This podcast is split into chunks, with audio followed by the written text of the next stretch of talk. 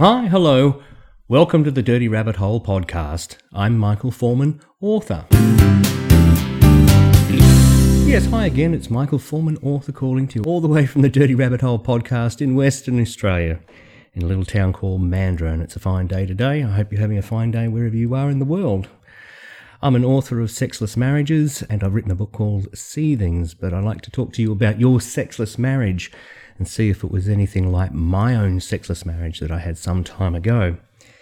Today I'm going to be talking about female blue balls.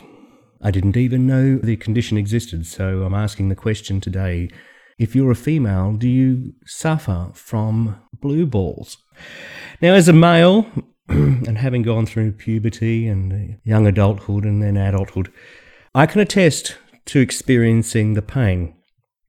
You can't sit, you can't lie, you can't stand without feeling tremendous pain. The only thing that makes it go away is a very rousing round of sex. And if sex isn't available, you have to take things in your own hands.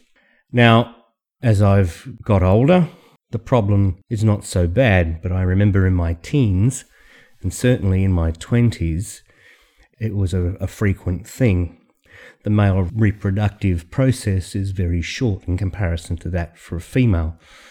Females go through their cycle once a month, and if you're a teenage boy, you can go through the cycle once every hour.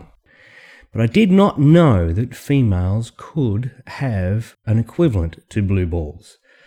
And I was scrounging around the internet earlier on this week and came across this piece from sexlessmarriageuku.com and this is from Unlucky Candy. She says, Hello, this is my very first time here, and I have the worst problem. I'm 31 and I've been with my guy for almost 15 years. He is seven years older than me. Of course, in the beginning, we couldn't get enough of each other. We made love and had sex and everything else, and we were extremely good partners together. So I knew that when the sex was so good, okay, good and extremely mind blowing, and with him it was fireworks. Eventually, he turned me on so much that once it started, it only took a few minutes for me to not only come, but make it rain.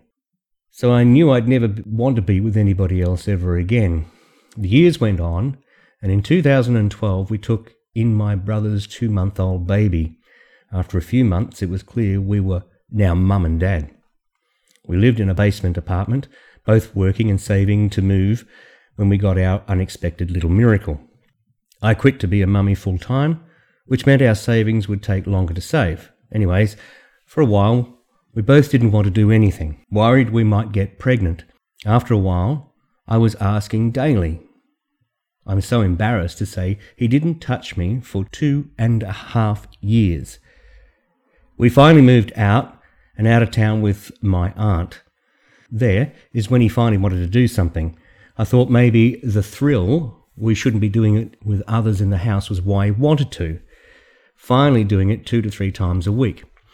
Once again, now in our own house, and our daughter is almost eight, and it's been a year. It's worse than last time. Sex is on my mind constantly, and it's driving me crazy. I've tried everything some friends think that maybe he's cheating, but number one, he's not that kind of man, and number two, he doesn't go anywhere, ever. He turns me on so much, I dream we have sex and I actually come, but I always wake up crying because I'm heartbroken, as it's only ever a dream. Lately, he turns me on so bad I get pains in my lower tummy. I figured out the pain would leave after I took care of myself, but only for a while. I checked online and found out it was the equivalent to males getting blue balls. It really hurts and sucks too. Last year, just before Valentine's Day, I told him this. A day after we finally did it, but with no happy ending for me.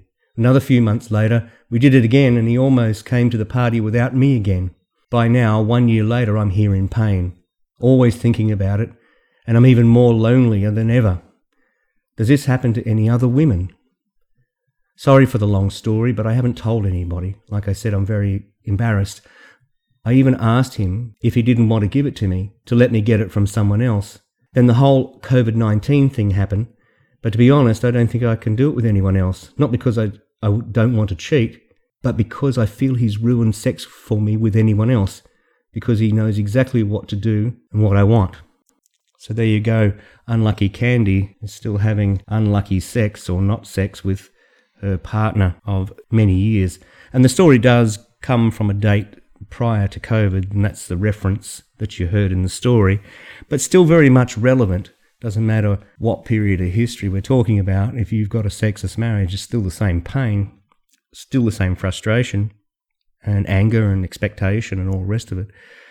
But uh, yes, it was very interesting to hear about this female version of blue balls.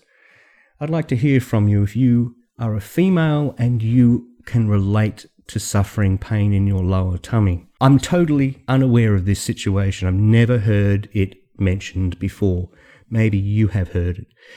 And if you have heard it, drop me a line at michaelformanwriting.com, michaelformanwriting.com, and tell me a little about the situations when you feel it. Um, where in your body do you feel it, and what do you do to solve the problem?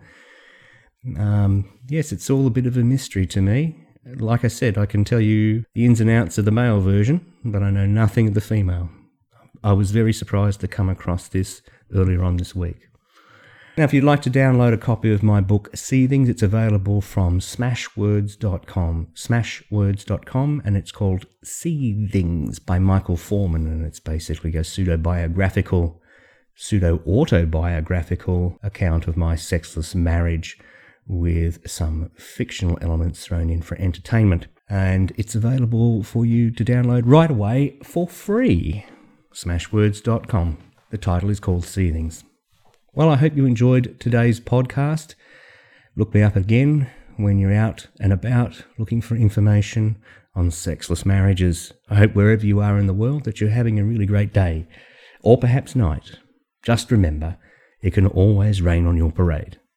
See you later.